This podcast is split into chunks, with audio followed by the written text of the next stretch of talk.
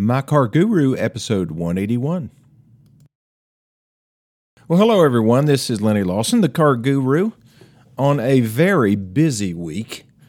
Uh, this being the week that we travel to a football game that I have no vested interest in, other than the fact that my grandson loves Alabama. So we are actually taking him flying out of Cincinnati. My wife and I have to drive to Cincinnati. That's where he lives. And then we're going to pick him up and go to the airport, and we're going to fly to Austin, Texas, and we're going to watch Texas get beat by Alabama. At least that's what I'm hoping. My wife even bought me an Alabama t shirt, and she bought herself one too. Normally, we would be wearing the big orange, Tennessee. But, you know, since we uh, are going to be with a bunch, that would be weird, wouldn't it? Because Tennessee orange really doesn't look anything like Texas orange. Texas orange is more of a burnt orange, and Tennessee orange is much brighter and more obnoxious in some ways. That's that's what my wife thinks. She never has like the orange and white colors. Why can't we get another color? I think that's maybe why they change uniforms. Um, you know, for some of their games, is they get tired of orange and white too, so they go black and orange, or they go uh, like Halloween, or gray and orange, dark gray, and all the fans just love that for some reason. It's just so. Um, I don't know what would you call that rebellious. Of course, I think somebody that's really rebellious, Lane Kiffin, was the one who started that with the gray uniforms. He was trying to fire everybody up. He wanted to be different. You know, sometimes, though, being different is the beginning, or the desire to be different is the beginning of progress, right? The, be- the beginning of positive change in some ways. And, and that's basically what happened to the auto industry over the years. I, have been uh, listening to an audiobook about the life and times of Henry Ford. And it, it was actually written by Henry with the help of somebody else. And uh, he talks about his philosophy of business and how he he got his version of the, the automobile going and you know just the support from all the people that it took uh, mostly family members and how he almost went broke several times before, before he finally perfected a design that would work uh, fascinating story.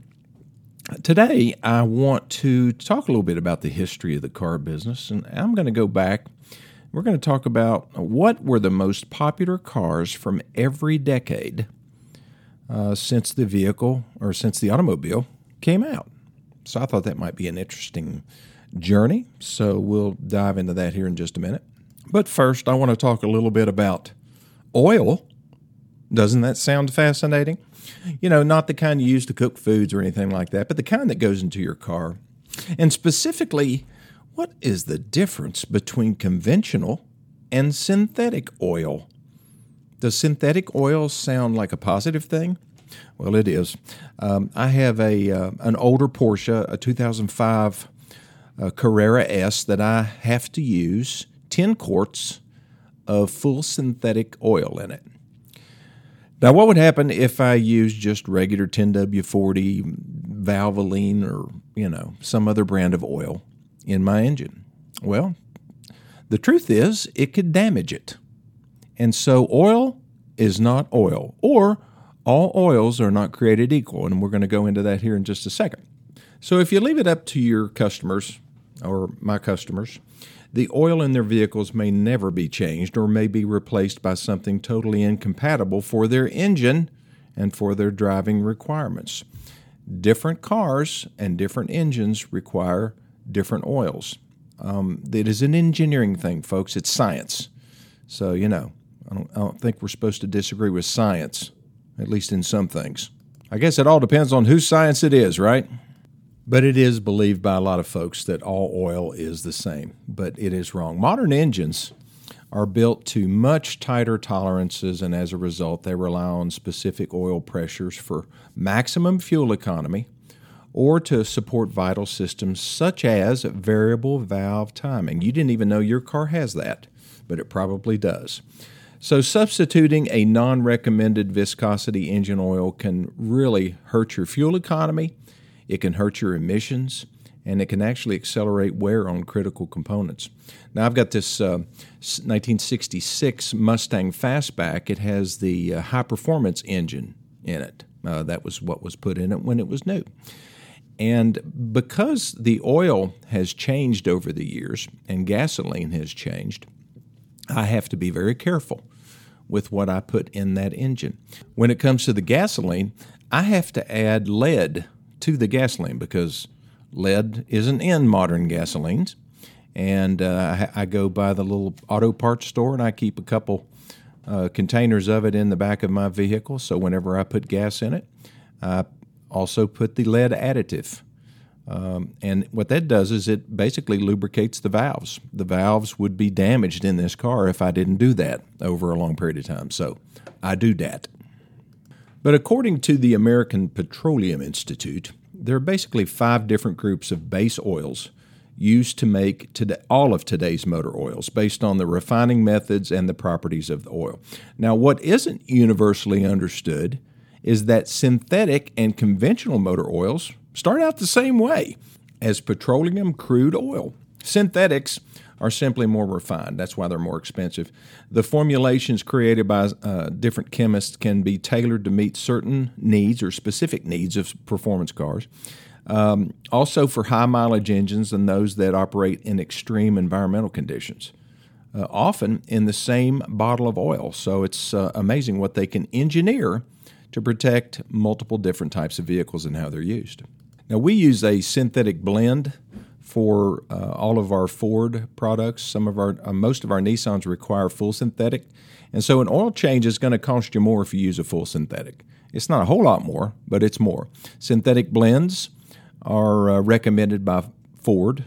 Uh, unless we're talking about the uh, GT500, and then it's supposed to be a full synthetic. So it's so important to know what your car requires, and the only, only place you learn that is either from the salesperson selling you the vehicle, a service advisor when you go in to get it serviced, or you could always read the owner's manual.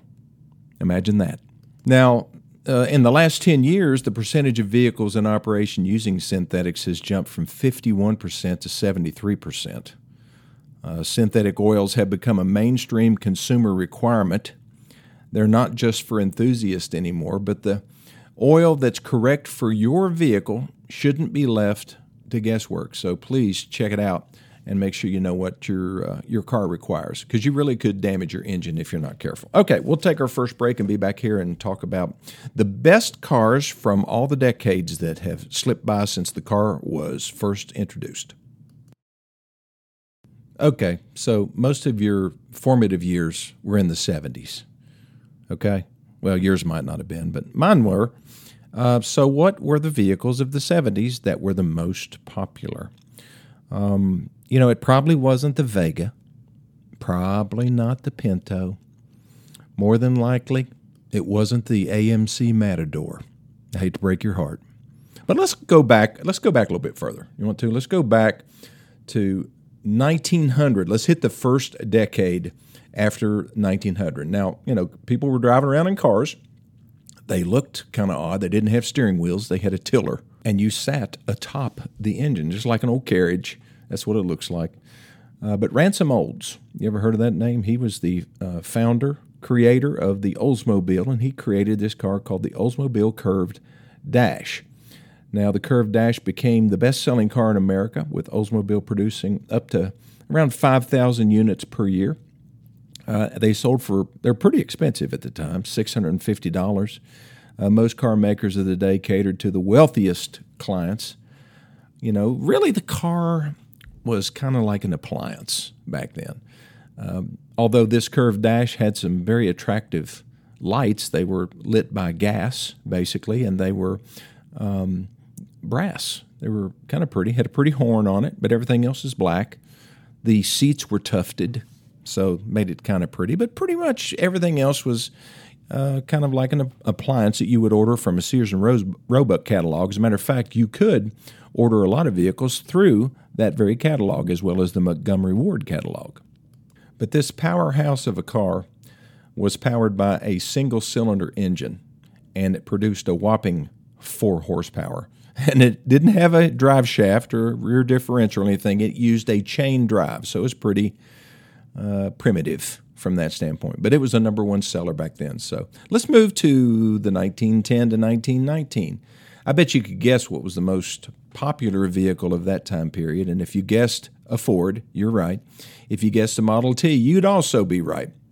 Uh, my grandfather was born in 1903, and he and his brother in the in this same period built a uh, a car, and they used parts from uh, several different Model Ts and created a uh, their own first car. And it was uh, I have pictures of that car, and it warms my heart every time I look at it. It's hard to understate the impact of the Model T on industry, on culture, and society around the world. It was introduced in 1908. The Model T was one of the first mass produced vehicle. Henry Ford brought an idea he had seen in a slaughterhouse and implemented it in auto production. To make his factory work, he also had to integrate standardized parts.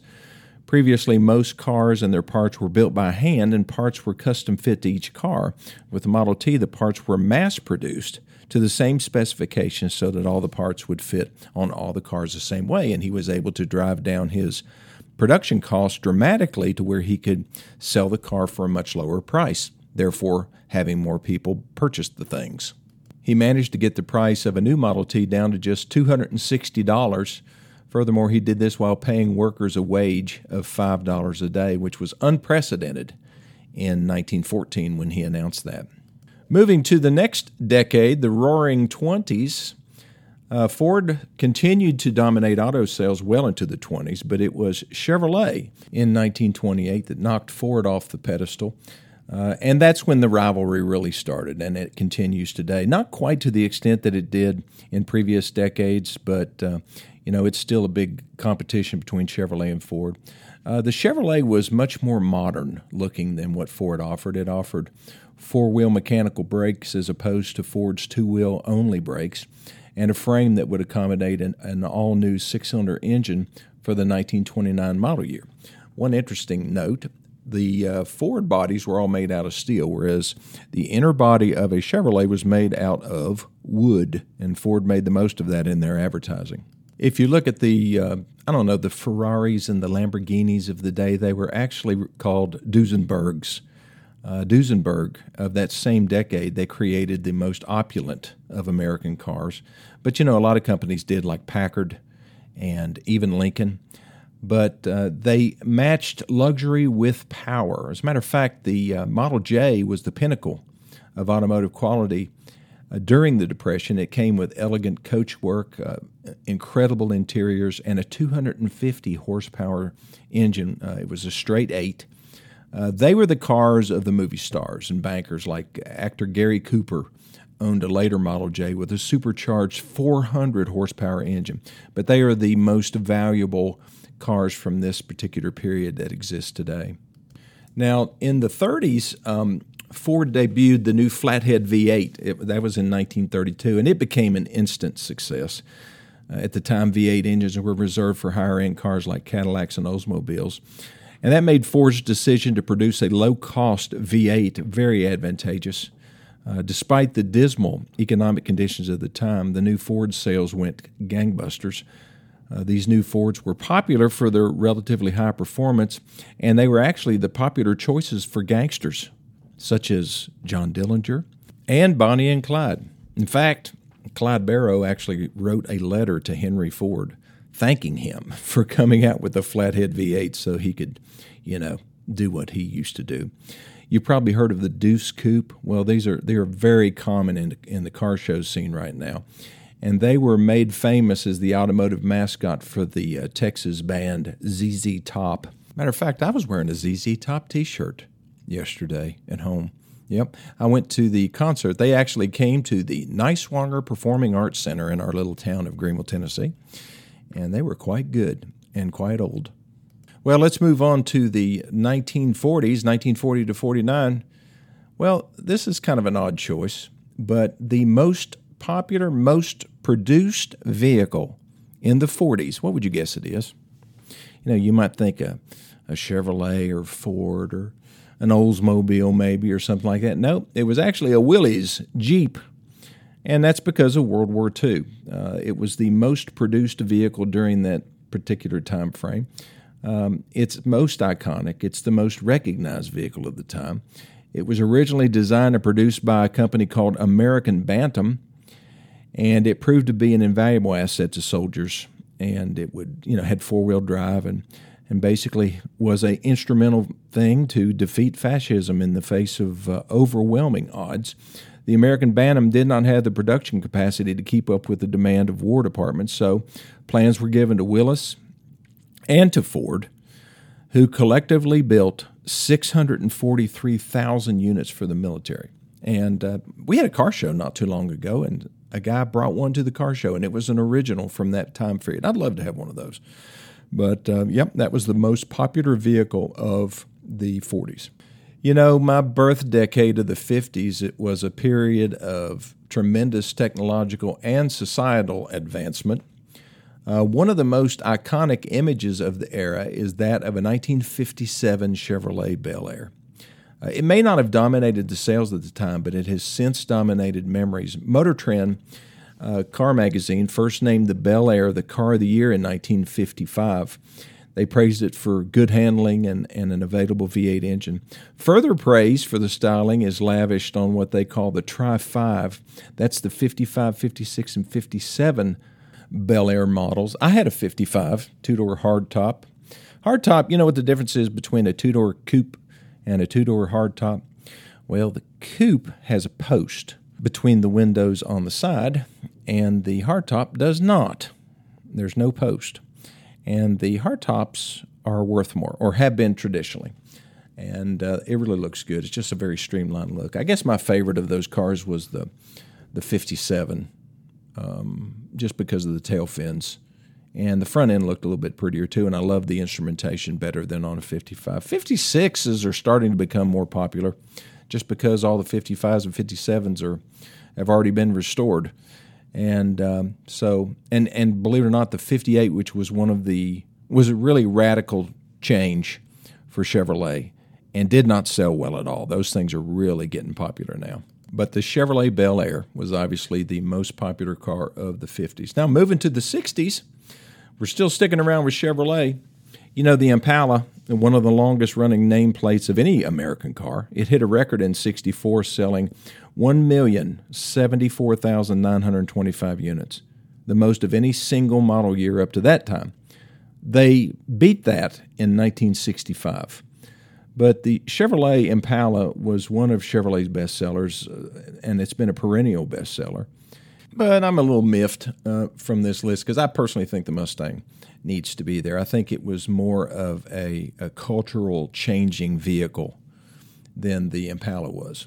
Impalas, you know, they had two door and a four door and a, a wagon, and they had a convertible and there were more body styles, of course. The Mustang just had the coupe, the fastback, and the convertible. But Mustang created a whole new segment, the pony car segment. And just think of all the Camaros and Dodge Challengers that have been sold as a result. And we still have the Mustang today. Now, Chevrolet is, is talking about eliminating the Camaro again.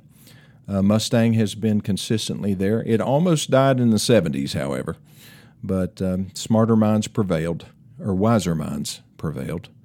I don't know how much smarter they were, but they were able to save the Mustang, and therefore it is still with us today. Well, when you move into the 70s, the 70s were dominated not by Chevrolet, not by Ford. I guess overall numbers they were, but an individual most popular car was the Oldsmobile Cutlass. I remember trying to sell Chevy Malibus against the Cutlass. It was hard. Uh, the Cutlass had just a, a better looking front end it looked better from the side. The, the interior was a little bit fancier. It was actually the best selling car from 1976 through 1983. So anyone living during this time can attest to how ubiquitous these cars were and likely knew somebody who owned one. I didn't own one. We traded for a lot of them, and but it was a, a phenomenal uh, seller for Oldsmobile. But boy, did things change in the 80s. So, what would you guess would be the most popular car of the 80s? Well, it's not an American made car. Well, it became an American made car. It is today. But back then, it was not. And it was called the Honda Accord. Yeah, after taking a firm foothold in the market, Honda really raised the bar by presenting a car that would compete with the American sedans at the time. In fact, they didn't have a whole lot of competition, especially from a quality standpoint. But uh, they achieved great success by making their manufacturing plant in Marysville, Ohio. Uh, they built an incredible car. It was right next to their existing motorcycle plant but it was the first model that came out of that plant. But the Honda Accord would become the number one selling car in the U.S. by 1989, selling 367,707 units. And eventually it would pass 20 million overall cars built by 2014. Now, in the 90s, though, the Americans got a little bit of their mojo back in the form of the Ford Taurus. Now, when I first saw this car, I said, that is the ugliest thing. We'll be able to outsell that thing. It's too rounded. You know, remember how round everything was? Well, they took a total break from traditional styling and went more into the direction of some of the European cars. Uh, it lacked a traditional grille. Its bumpers were molded and integrated into the contours of the body. These were some pretty bold moves back then. The car ended up being named Motor Trend's Car of the Year it was placed on Car and Driver's 10 Best Cars list for 1986.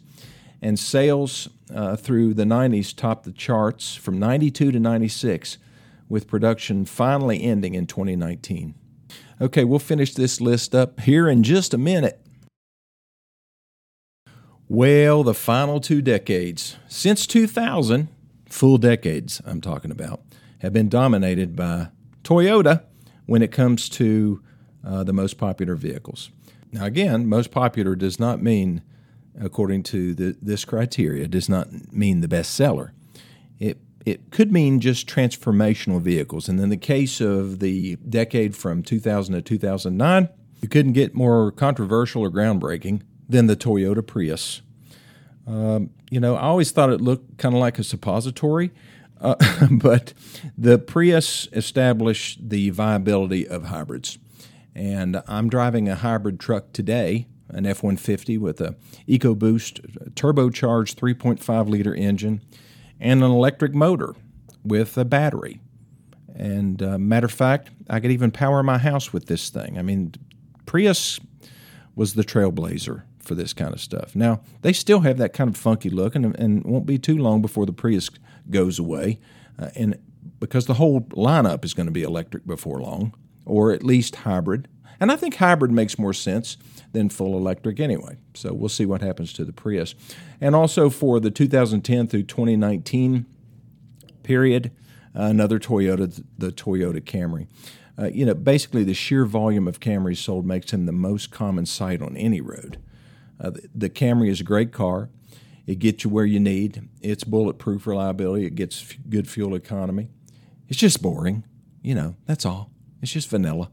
But people like vanilla. I know I do. I like vanilla, but I don't like the Camrys that much. But I do like vanilla, as long as you put a little chocolate on it and a handful of peanuts. Well, that's the list. The most popular vehicles from the year 1900 until today. We'll see what happens in this decade.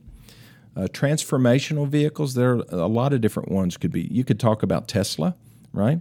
Uh, you could look at Ford with their uh, changing basically the most the best selling vehicle on the planet, uh, turning it into an electric vehicle with the F one fifty Lightning. So uh, we'll see what happens.